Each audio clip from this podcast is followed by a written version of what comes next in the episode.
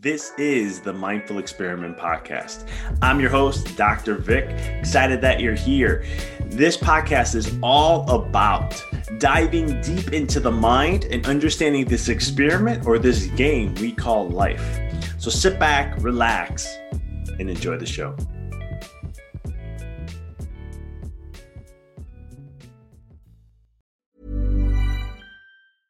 Hiring for your small business? If you're not looking for professionals on LinkedIn, you're looking in the wrong place. That's like looking for your car keys in a fish tank. LinkedIn helps you hire professionals you can't find anywhere else, even those who aren't actively searching for a new job but might be open to the perfect role. In a given month, over 70% of LinkedIn users don't even visit other leading job sites. So start looking in the right place. With LinkedIn, you can hire professionals like a professional. Post your free job on linkedin.com/people today. Many of us have those stubborn pounds that seem impossible to lose, no matter how good we eat or how hard we work out. My solution is PlushCare.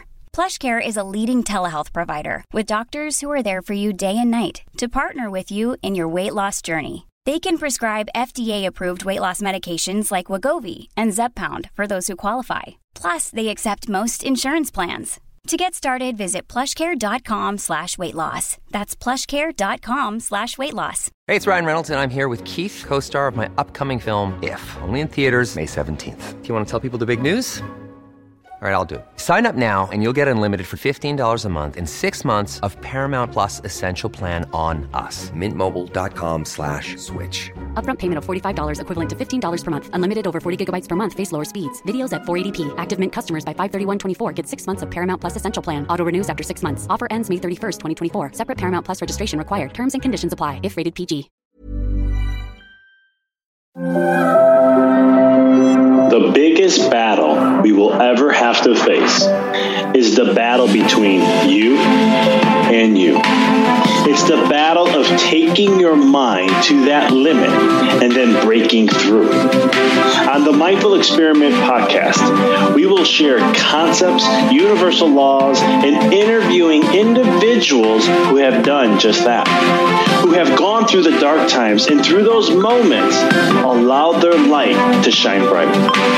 I'm your host, Dr. Vic Manzo, and I want to thank you for listening to the podcast and taking this journey with me as we discover different avenues to break through those limits, expand your reality, and evolve into the person you desire to be. So sit back, relax, and enjoy the show. Hey everyone, this is Dr. Vic, and you are listening to The Mindful Experiment. This week, we always have once a week. If it's the first time you're listening to the show, we interview someone once a week, and then the other time in the week, I will have an episode of me just talking and sharing some wisdom, nuggets, life nuggets, if you like to call it. This week, we had the distinct honor to interview Rajshree Patel. Now, Rajshree is a mind and meditation expert and an international self-awareness coach, teacher, and speaker. She has taught hundreds of thousands of people in more than 35 countries the power of meditation, mindfulness, breathwork, and other ancient tools for assessing the innate source of energy, creativity, and fulfillment within.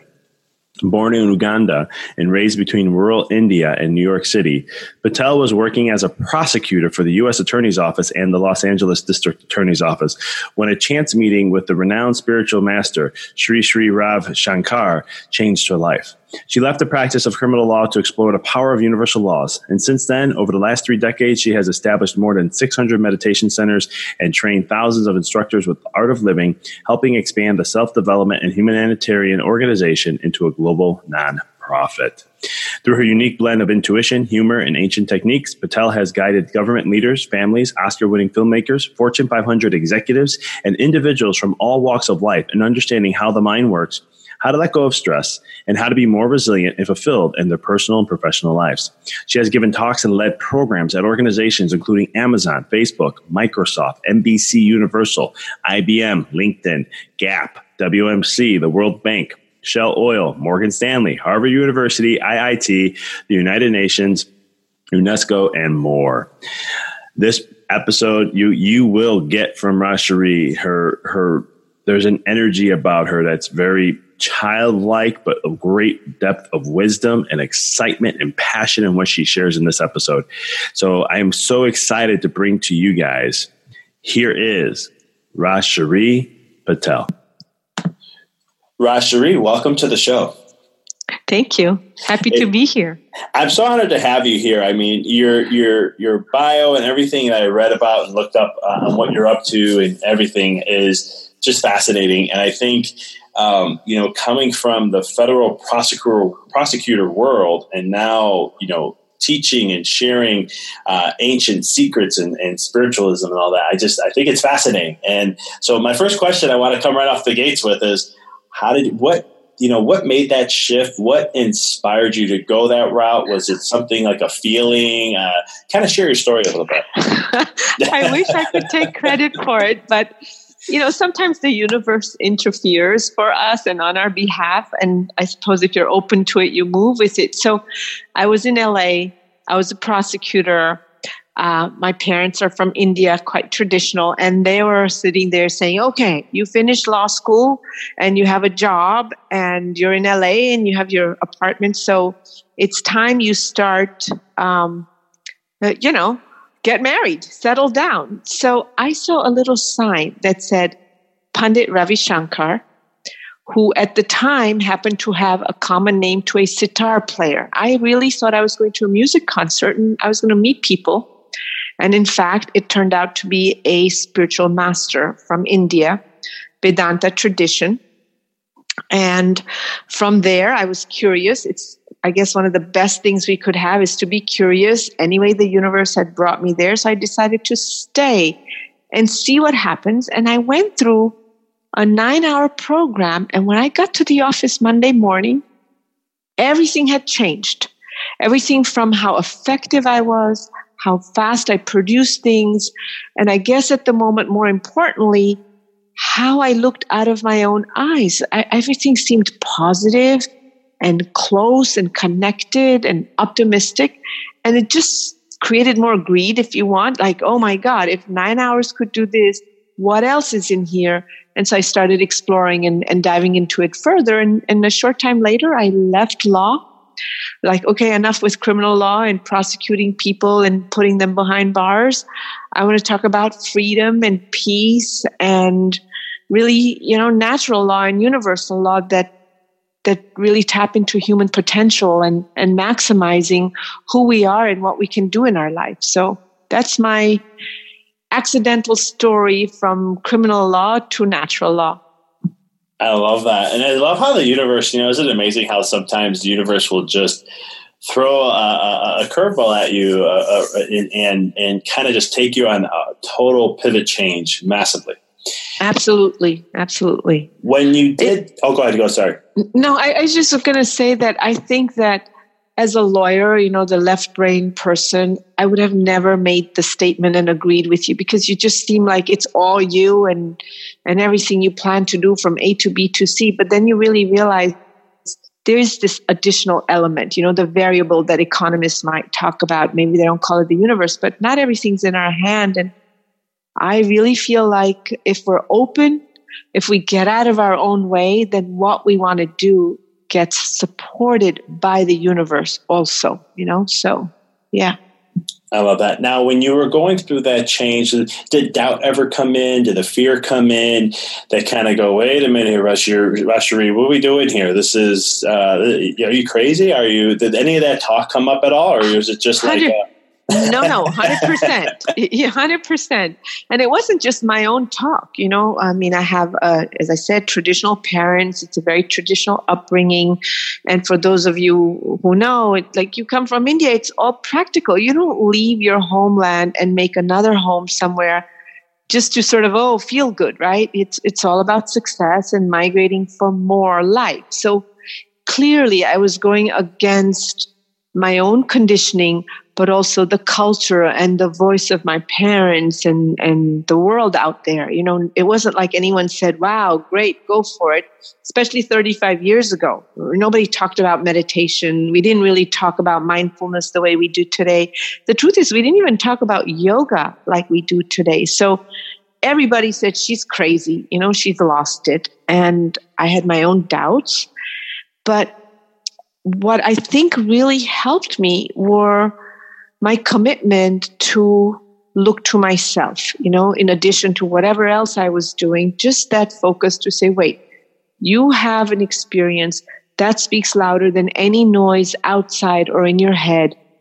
Keep the distance, you know, keep going. And I did. And 35 years later, 35 countries later, I don't know, 600 meditation centers later, and hundreds of thousands of people later, all I see is it was the best thing I could have done. And I think it's the best thing anybody could do.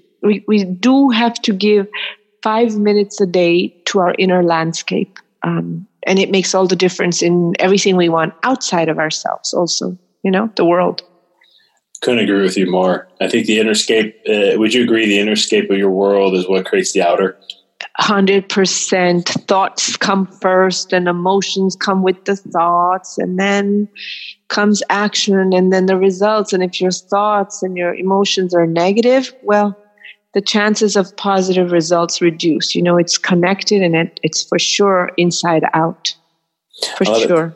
So how does then, in your words and everything, you know, you can talk about life force, or I know you say vital force. Can you mind sharing first what is vital force, and then we can get into like the whole thing of how it influences our life and so forth? Sure. So, you know, vital force, life energy, to me, it's all the same. Chinese, of course, call it qi, and there's so many different names for it. Look, we think of energy, that's the simplest word for it. And if I were to define that simple word energy, it means the ability to move. Anything you want to move in your life, you want to move from job A to job B, you want to create better results, more performance, stronger muscles, stronger body, you need energy. And I'm not talking energy just in the mechanical sense, like, you know, sugar highs and caffeine, adrenaline response. I'm talking about the energy that we come into the world with, the innate source of energy that as children we had so much of. We were full with what we could call vitality or vital force. You know, a little gurgle of a baby fills the whole room. They have more energy than 10 adults in the house. You say, okay, everybody take turns playing with this kid. Everyone gets wiped out. The child is saying, oh, mom, I want to play more, because they have this thing called vital force. And it doesn't just run our body. It runs our cognitive function, our decision-making, our emotional regulation, our spirit, our well-being. It's directly connected to this force, and no one's really ever taught us how to tap into it. And so what we do, we sacrifice sleep for getting our job done, and we work harder, and we work longer, and we pump in some sugar, and we go for our coffee break, and God knows what else. And at some level, it keeps us moving, but not necessarily clear and centered and grounded and calm and efficient. So that's the vital force that we're talking about. Very cool. Now, what are things that like drain our vital force? What are things to, just kind of drain it? We'll go with it. Well, the biggest thing is our mind. It's our biggest energy hog. Thinking. If you think about it, I heard Deepak Chopra say, anywhere between 60 to 80,000 thoughts are generated with our brain just in waking hours. That's a lot of fuel. That's, you know, a computer that's running all day and we're never finding a way to plug it in. So the biggest energy hog is our mind, our brain, our thinking, analyzing, dissecting, judging, doubting, and emotions, particularly negative emotions. And everybody knows, like, if you are unhappy, you feel more tired. And if you're tired, the unhappiness increases. So there's a vicious cycle with how much we think, how we feel, and the level of our energies. So it's not the body so much that's exhausting us, because the truth is we go to the gym because our body is not mobile, right? The more mobile our body is, the more more energy we release, the greater physical performance.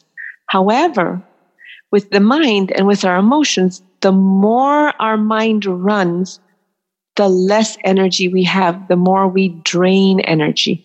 And the more negative our emotions, the more energy we drain. So it's this mental effort that's wiping us out more than anything. Totally agree with you. It's funny because I do in my chiropractic office, we do a lot of neural retraining and so forth. And it's always fascinating how patients will be like, well, why do I doesn't this have to get harder, or shouldn't I be doing this? And I'm like, you're thinking of muscles, the body. There's a different process to it. With the brain, it's just constant repetition, and we only do it a little bit at a time. With muscles, you can go fatigue, burn, go harder next time, go harder. With neurology, it's like, it's just repetition. Yeah. And to kind of break that kind of analogy is interesting. The other thing I think is, and I've done that. Have you ever also done maybe network chiropractic? You see, it's so subtle. It's almost effortless, the different kind of techniques that are available. What I think people don't realize is for physical health, stamina, and well-being, you have to effort, meaning exercise, sleep right, eat right. You need energy usage. But with mind, it's the complete opposite. You have to let go. The more you think, the more you wire up your mind, the less optimal it functions. So it's very subtle. Relaxing brings optimism to and health to the mind, whereas relaxing the muscles, not using the body, brings, less optimism, less health to the body. It's so true. And have you ever, for example, Mark Zuckerberg, Steve Jobs did this, other individuals. I've read this in books where, and I understand the neuroscience too behind it, but like decision-making power, like we're only given so much in a day. And so, so they wear like the same clothes every day just because it's one less decision they have to make to keep the reserves up high. Yeah, because it's like, who needs to think about what to wear? And so they just say, okay, I'm just going to wear white shirts and gray pants, and done. And I don't need to think about, does this match that or that? I think you also would have seen the more options we have, the more our brain thinks, and we actually don't even make choices. Yes. Massively. 24 toothpaste in a grocery store. You don't know what to buy. So you just sort of pick any one up in the end, and you think you're doing all this research and due diligence. And it's just, pick one up and go. So clearly, overthinking is one of our biggest challenges in the world. I agree. Do you think that's happening more now with technology and social media and so forth? 100%. I had a visual the other day. I was sitting with a group of people, and everybody was on their cell phone, which everyone's seen. The thing is, if you take that virtual world, you're on the one hand, you're chatting with a group. There's a group chat going on, and you're emailing someone and you're texting someone else. Simultaneously, you're sort of conversing with 10 different people. Just imagine that in real time. 10 people sitting in front of you, all talking at the same time. There's no way our mind can function. It's on overdrive. And unfortunately, not that there's anything, technology brings all its benefits, but one of the downside is it's making our mind more wound up. That's what's creating what you see out there in the world, everything from disconnection to oneself, to isolation, stress, loneliness, disengagement, because we're mentally always busy. We actually don't even sleep when we're lying down. We think we were thinking all night. A lot of people have that sleep. They wake up 7 hours later and they're like, I don't know, I just feel like I was thinking all night. The mind never shut up, didn't calm down. It's so true. We live in a society today where our nervous system's not designed to take on this overstimulation. No. It was just never in the game or the program or the concept of it all. It was never designed to do that. So nowadays, like you said, I hear it often too. Like, I went to sleep, I woke up, I don't feel like I even slept. I'm like, okay, that means something. Let's look into that. What tools do you recommend or you can share with individuals, to the listeners, that can help them who have a racing mind, who have, we'll go with the racing mind first. Okay. So I think that one of the fastest way to recharge and reboot ourselves is through the breath. The answer is literally right under our nose. There are many ways, there are different types of meditations, and meditations that use breath as a technique, not focusing on the breath, because I think that that's a problem. Most of us don't have the subtlety or the calm enough in our mind to even be able to focus on the breath or to even recognize the movement of the breath. So I'm talking about using the breath at discerning moments as an exercise. No mental monitoring, no focus, no needing to clear your mind in order to calm down or meditate. And the 5 discerning moments that I tell people to breathe, long breath in and out, is number 1, first thing in the morning. The reason being, we often wake up with our sleep cycle incomplete, right? The alarm goes off. We didn't get to complete our cycle. Maybe there was a dream cycle going on. Maybe we were in REM sleep and we suddenly woke up, or we woke up because we have to. In that case, we have that feeling of, God, I just got off on the wrong side of the bed today. It's the yanks that sort of drag our day, and we don't feel quite at ease or as relaxed. So the first thing in the morning, it doesn't take more than 2 minutes.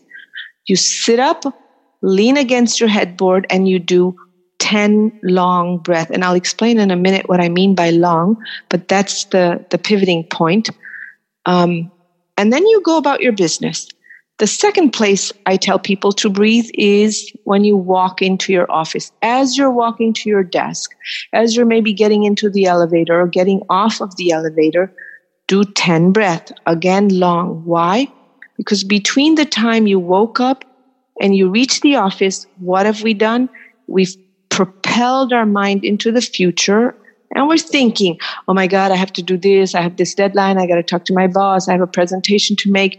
You haven't reached the office physically, but almost 10 minutes after waking up, our mind is wound and it's in the office.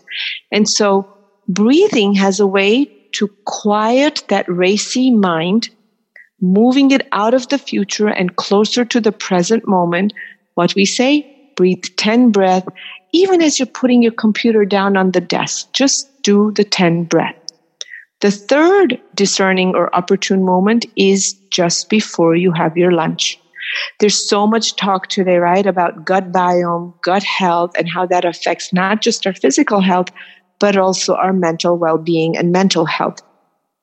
Most of the time, between arrival to the office and lunchtime, we're again hardwiring our brain to move into the future and the anxiety and the stress of what has to happen.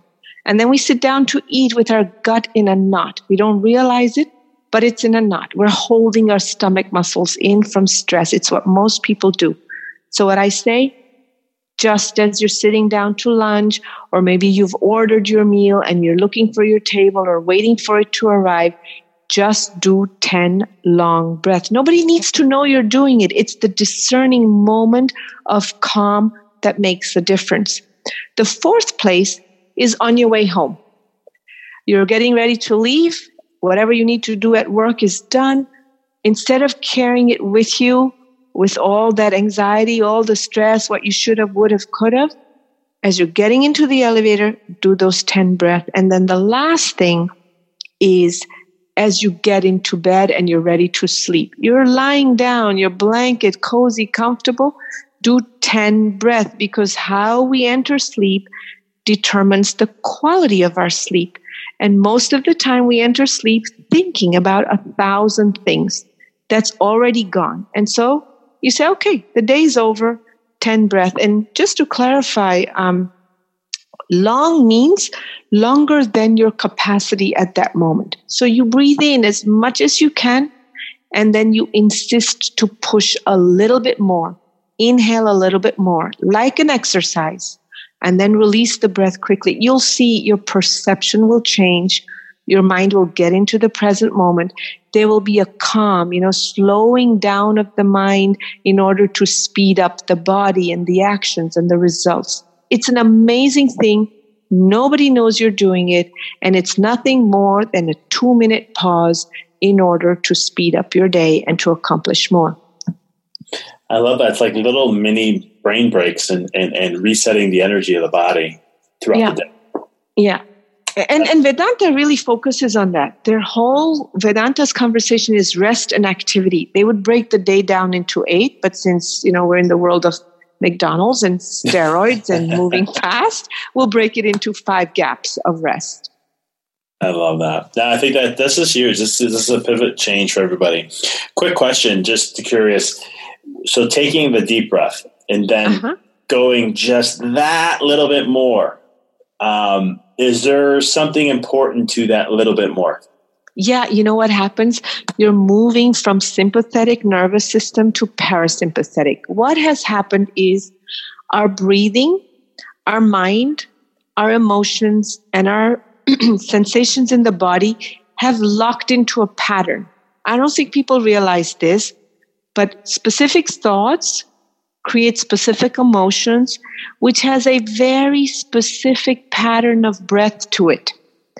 And what we want to do to break that pattern, to break the connection between our thoughts and our emotions, the habit, if you want to say that, we extend the breath, make it a bit longer, and that dismantles your mental and your emotional connection. Does that make sense? That makes perfect sense to me. Makes total sense. Yeah, we're really moving from sympathetic stress, flight, freeze, response to parasympathetic. That's when we break the pattern, the habit of negative thought, negative emotion. And the breathing is the simplest tool because it's connected. It's the bridge between those two aspects of our lives. The physical, emotional, and mental is bridged by the breath. And no one uses the breath, though everybody in the world has at least once heard, come on, relax, take a deep breath. Yes, and I love how you talk about the patterning of with emotions and breath and so forth. Because like I would share with people, when I'm trying to make them more conscious or help them be more conscious. And I'm like, when you're angry, you have a certain breath pattern to that. Like you're going to be breathing probably a little faster than you do when you're not and things like along those nature. Yeah. And it's very specific, right? Breath of anger, we can call it A. It's fast. It's hot. The volume of air going in is very different. What nostril functions is different. When you're sad, you can't breathe the breath of anger because you wouldn't feel sad. You would feel angry. And there's a lot of research done on this. They show people pictures or images of emotions. Let's say someone angry, and then they'll observe the breath. The reverse also happens. If you then ask a different person to breathe the breath of anger, guess what emotion they feel? Anger, without the image, because there is a direct link between the two. And if you want to relax, breathe the breath of relaxation, you'll relax without all the mental gymnastics and time and so on and so forth. It's under our nose, the solution. We just don't know how to use it. Yeah, and why do you think we've lost that? Is it just how do they, not focusing on breath? Because I know certain cultures, they're big on that. I know India and certain areas, they talk about the breath being the problem, the life force, and it's what you breathe. That's what tones the body and so forth and things like that. Is it just the West is so yang energy, do, that we just don't even become aware of it and just. I think so. I think so. I think what happens is, over time we look, I could simply say this with our senses, the more stimulation there is outside, the more we get engaged outside. There's so much today. You don't even have to leave your house. You could order something in the morning and in the evening it's at your front door, and then you don't like it. You shove it in the box and send it out and get something else. There's constant stimulation and there's no place to look inside. And I often say this, the West brought us electricity and light outside so that what we see and how we move around is clear other than sunlight. And the East, Far East, and particularly India, they brought us the light inside so that the inner landscape can be lit up and we can move with ease and comfort and relaxation. And I think that at some point, we lose track of our own well-being, our own health. And Sri Sri Ravi Shankar, the spiritual master, he says it very beautifully. He says, you know, we spend half our life to gain wealth and we sacrifice health for it. And then we spend the second half of our life to regain health, spending our wealth, you know. So what's the point? And I think what we forget is the more you want to do outside, it really is valuable to pause, spend 10 minutes, 5 minutes a day, boosting your system, rejuvenating, centering, and then going into activity. I couldn't agree with you more, especially on the whole waste our health to, you know, gain health wealth by wasting our health and then vice versa. Yeah. You know, biohacking has become something that's getting very popular. I know I consider myself a neurohacker, biohacker, but long story short, how can, you know, for individuals, the listeners who are listening, what are some ways, because I mean, breath can be so powerful in so many ways. How can individuals utilize some basic, you know, biohacking tools when it comes to breath work, and we'll get into meditation and those things? Yeah. So, you know, one of the things I would say is the book I've written, The Power of Vital Force, it does three things. Number one, it's biohacking your own mind, meaning what is it about your mind that's draining your energy? What is it about your mind that gives it boosted energy? What is it about your mind that's just pure, simple waste? It's a conversation that nobody's taught us. We don't really learn about our own mind and our own emotions. So number one, it brings awareness and education of how to stop it from draining and how to reboot it. And then number two, here are the tools and tips and techniques that energize the system, whether that's breathing or, you know, these notions of, let's say, practicing gratitude, what I call Yama and Niyama. It's an ancient scientist, Patanjali, in Vedanta, who discovered 5 basic qualities that increase self-awareness, self-regulation, and therefore vital force and energy, and 5 basic qualities that increase and energize by being aware of others and the environment around us. It's quite a conversation around emotional intelligence, but not cognitively, but really rather as action. So learning to use one or two of these things, being aware at the end of the day, kind of like practicing gratitude or making a decision to say, okay, I'm going to go about my day today, and whatever comes my way, I'm going to flip to say, how is this a reflection of what I need to learn? Asking questions of oneself, towards oneself, also changes vital force, life force. And then finally, learning to let go. All right, at the end of a day, however the world has been, however your day has been, tomorrow morning you get to start fresh and new. And if you enter sleep with that consciousness, with that awareness, we really rejuvenate and reboost our energy levels when we sleep, rather than just sort of going through the motion of sleeping and not feeling rested and exhausted in the morning. That's very cool. And I love how you bring up the whole, the wasting of the energy again, for the mind and whatnot. Is there a meditation practice that you use or something that you encourage people to, or how do you meditate in general? So I have a couple different practices of meditation. One is using the breath, and it's a specific practice called Sudarshan Kriya. Forget the long name, but it really means the proper vision of oneself, meaning past the body, past the emotions, past the thoughts. What are we? We're also an electric system. We are a bundle of energy and intelligence. That's how we come into the world. Just look at a baby. And so the first technique I use is a system of breath. Unfortunately, it's not something I can learn. It does take a little bit of time to learn, but then you can use it anywhere between 8 to 10 minutes a day to really transform how you think, how you feel, and act. It's called, again, Sudarshan Kriya. And then the second method that I use to meditate is mantra-based, what I call self-transcending or Vedic meditation. And the beauty of that is it's effortless. You're not monitoring, you're not labeling, you're not analyzing your activity or your thought. You're not even trying to clear the mind in order to meditate.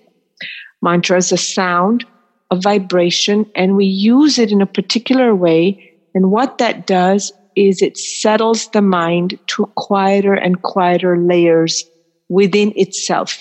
Because mind wants to go towards more joy. Like if you're sitting in a room and you hear something pleasant, without any effort, naturally your mind, your listening moves towards what is pleasant. And so that's the same with self-transcending mantra meditation. It's a vibration which is life-supporting. And so it takes you slowly, gently, without mental effort, closer and closer to the source of energy, source of consciousness, pure intelligence. And using these, as we talked earlier, when you're letting your mind just rest, does it then help gain more vital force to allow you to do more in performance and other things like that?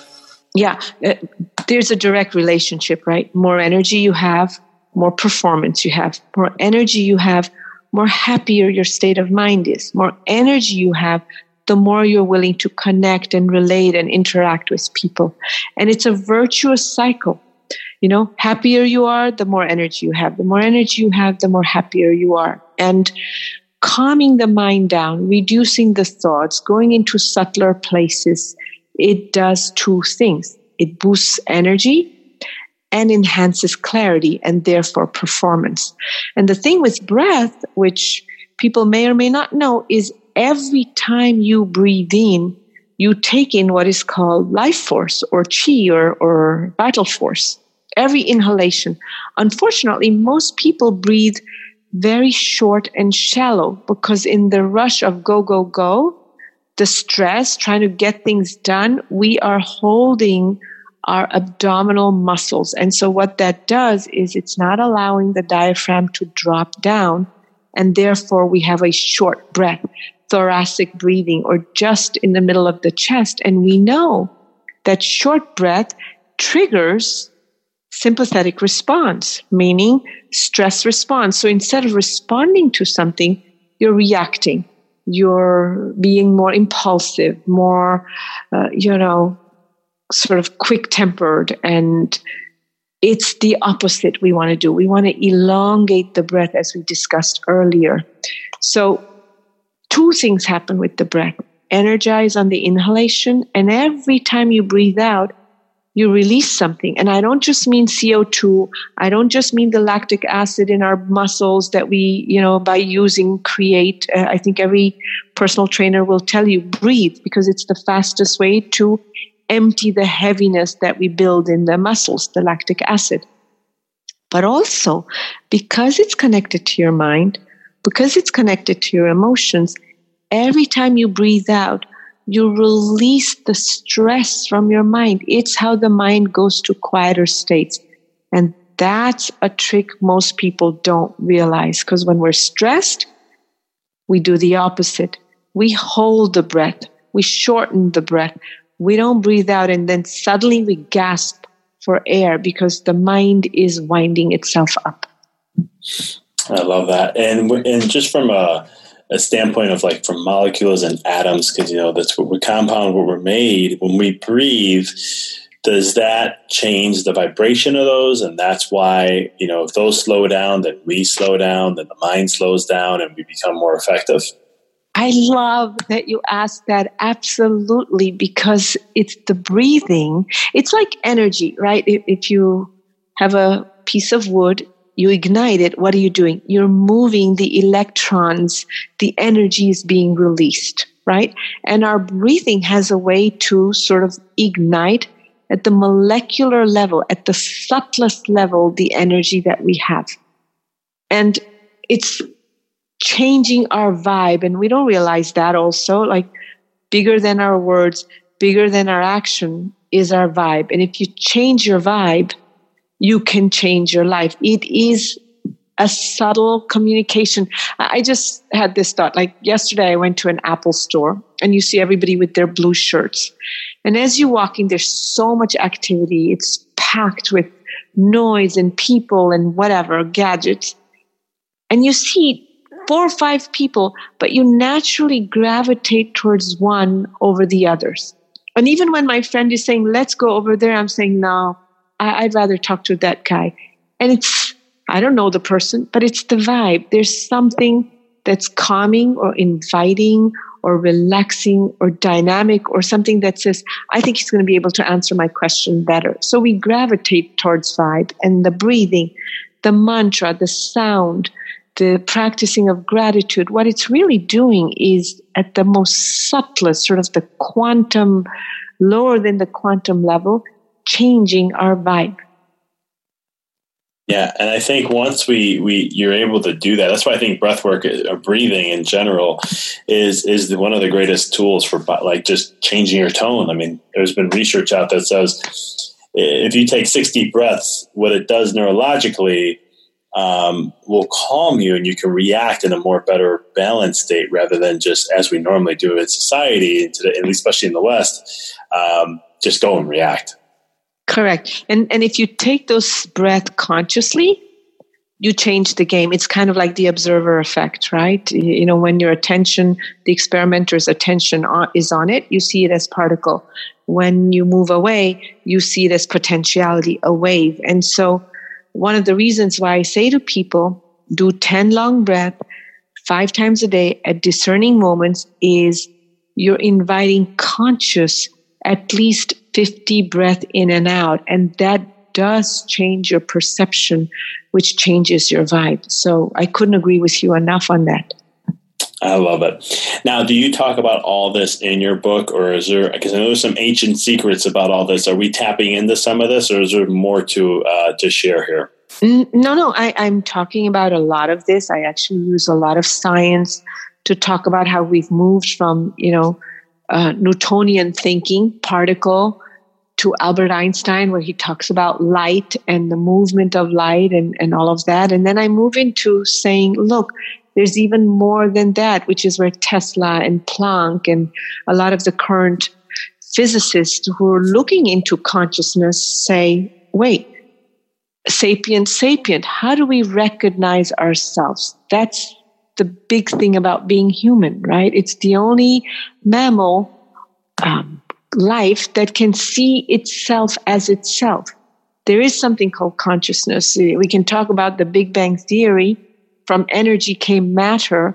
Well, what was the intelligence that drove energy into matter? So I also sort of touch on that, towards the end of the book to say, look, there is something called innate intelligence. There is something called innate life force. And if we can connect to it, relate to it, tap into it, if we just see ourselves as more than our body and our, limited beliefs that we unconsciously picked up as children, we already changed from neuroplasticity perspective our vibe.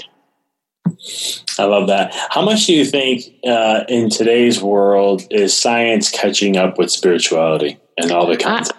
I think it's moving a lot. There's so much research out there from neurobiology to neuroscience. And as I mentioned, this whole thing around gut biome, we're more bacteria than we're human. And as technology advances, I think that we're getting even closer to really realizing that we're as much energy as we are solid, we're as much mind as we are body, we're as much emotion as we are thought, and we're as much consciousness as we are ideas. I think that that's really moving a lot in the world. Yeah, I mean, and we were talking earlier about like what the East, what it brought, and then what the West brought. The vision that came to my mind was like the yin and yang just finally coming together and creating this new experience now, right? We had the East, and now all of a sudden we're very over dominant West. But now, if we can take those two, yes, and blend them, yeah, so beautifully said. Absolutely, so beautiful. But that's just listening to what you were saying, and then your book about the science and all this. I'm just like, that's just something that came to me. I'm just seeing it in my head. So I think that's where we're going down that path. And the work you're doing is absolutely amazing. I mean, is there any other ancient secrets you have that you share in your book that talks about fueling your purpose and performance than what we talked about? So I think part of fueling purpose and performance is to really expand the center of our identity. You know, I don't think we ever look in the mirror and say to ourselves, well, okay, my body's changing. You know what? Let me share a tip and then answer this question. Have you ever looked in the mirror? I don't mean at your face, but try to look at your eyes. Have you ever done that, where you're just looking for a minute, maybe a minute and a half, and you notice that you can't quite look at both your eyes at the same time? Yes. You right? You can't quite look at both your eyes at the same time. You're looking. And without moving your pupil, you notice that your attention, awareness, moves between the left eye and the right eye. And you realize that somehow your body's there, but you, the essence of you, is kind of looking through the eyes. And it's one of the tips, exercises I ask people to do, just to see how they can change the center of our identity. Because our identity is based on limited beliefs, what I mentioned earlier, that we pick up unconsciously. By the time we're 7, biology of belief, we've adopted who we are, what we are, how we're going to think, where we doubt, what we have confidence about. It just looks different. And by the time we're 18, 21 years old, we're hardwired with that belief, you know, if not before. And so our identity lands on just that. I can't do that. I don't do that. That's not okay for me.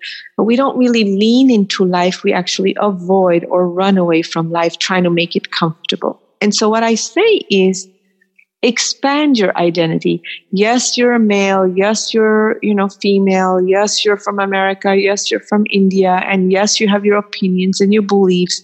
But what if you started to see that you're also energy and consciousness, what we could call awareness or meta attention? You know, mindfulness itself is a quality of who we are, not an activity. If we could do that, and that is really the basis of Vedanta, meaning Advaita or oneness, that under all the division, under all the multiplicity and duplicity is this quality that's energy, that's intelligence, and it's the same in all of us. And maybe that would solve not only our individual mind and stress and anxiety that we go through, but perhaps a lot of the challenges we see in the world. It would unite us in a different way. So it is one of the biggest secrets that I could offer.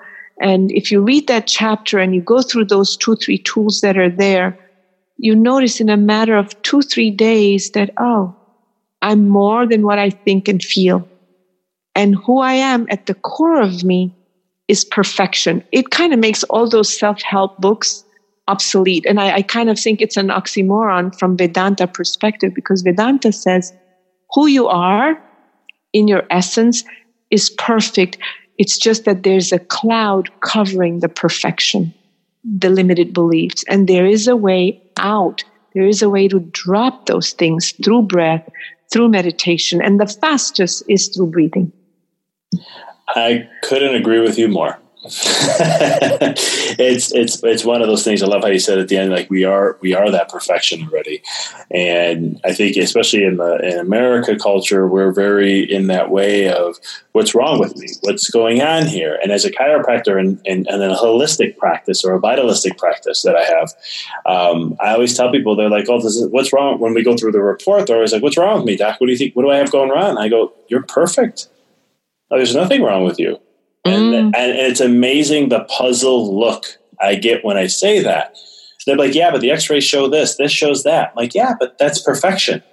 Because, and then I tell them, if it didn't happen, you wouldn't be here. The body does what it does. We appreciate the intelligence of the body. And I'm not trying to act like I know more than the body. And do they get that? I'm just curious. Do they register it and say, okay, It depends. Sometimes more. Some get it and they're like that. And they'll ask questions, and we have like a lot of education stuff. But it's one of those things where some will grasp it and they're like, "So you mean?" And I'll tell them, "You had a cut on your arm. You know, it heals on your own. You don't have to worry about that. It was intelligence that took care of that. Yeah, you have a scar now. You know, you can think of that. What you're seeing there is a scar from what the body's been doing to try to keep you moving forward. But we go through this whole process because it's a different type of thinking." But also, like, look, I just had this thought, like, when you go out on a table for a massage and, you know, they're suddenly pressing against the bicep or whatever muscles against your shoulders, it's tight, it's contracted. And the release of that is movement of energy, right? When a muscle is contracted, nutrition doesn't get through, circulation isn't as good, but also energetically, things are stuck. And when you release that, then everything starts to realign itself. And to your point, you go to the chiropractor because the body's saying, hey, you're not attending to me and you're treating me, you know, as if I'm one piece of solid object and I'm much more than that. And you release all of that and allow life to flow through all the channels, right? Amen to that.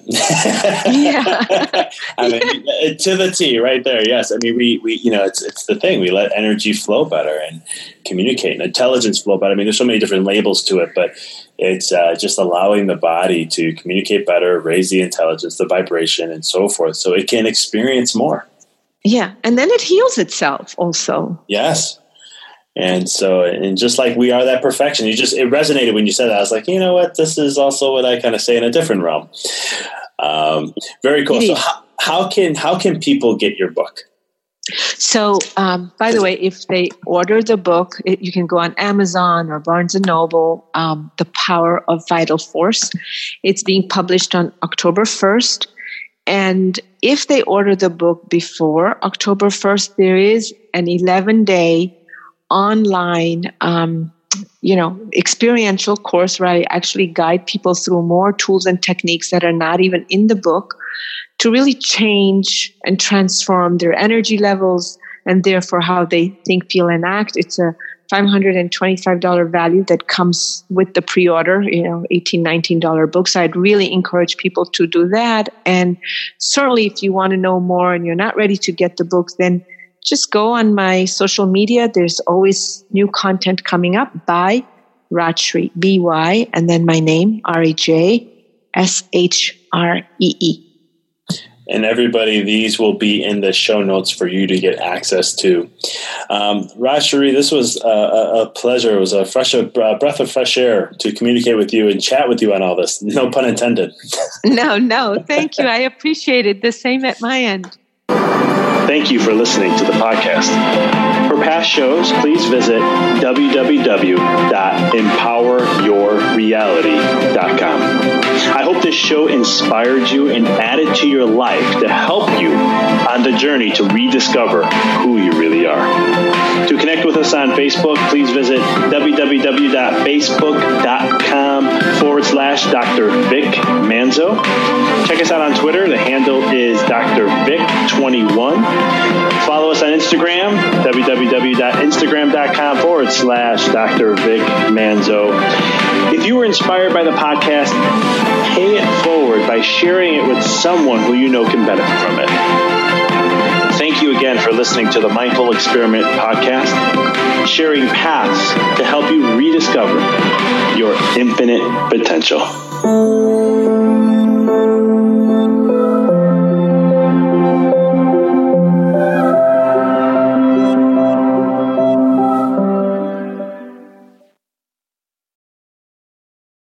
Thanks for tuning into the podcast. If you found this episode to be inspirational, pay it forward by sharing with someone that you know can benefit from this. If this is your first time tuning in, please follow us, connect with us so you don't miss another amazing episode. And until next time, keep rocking and rolling.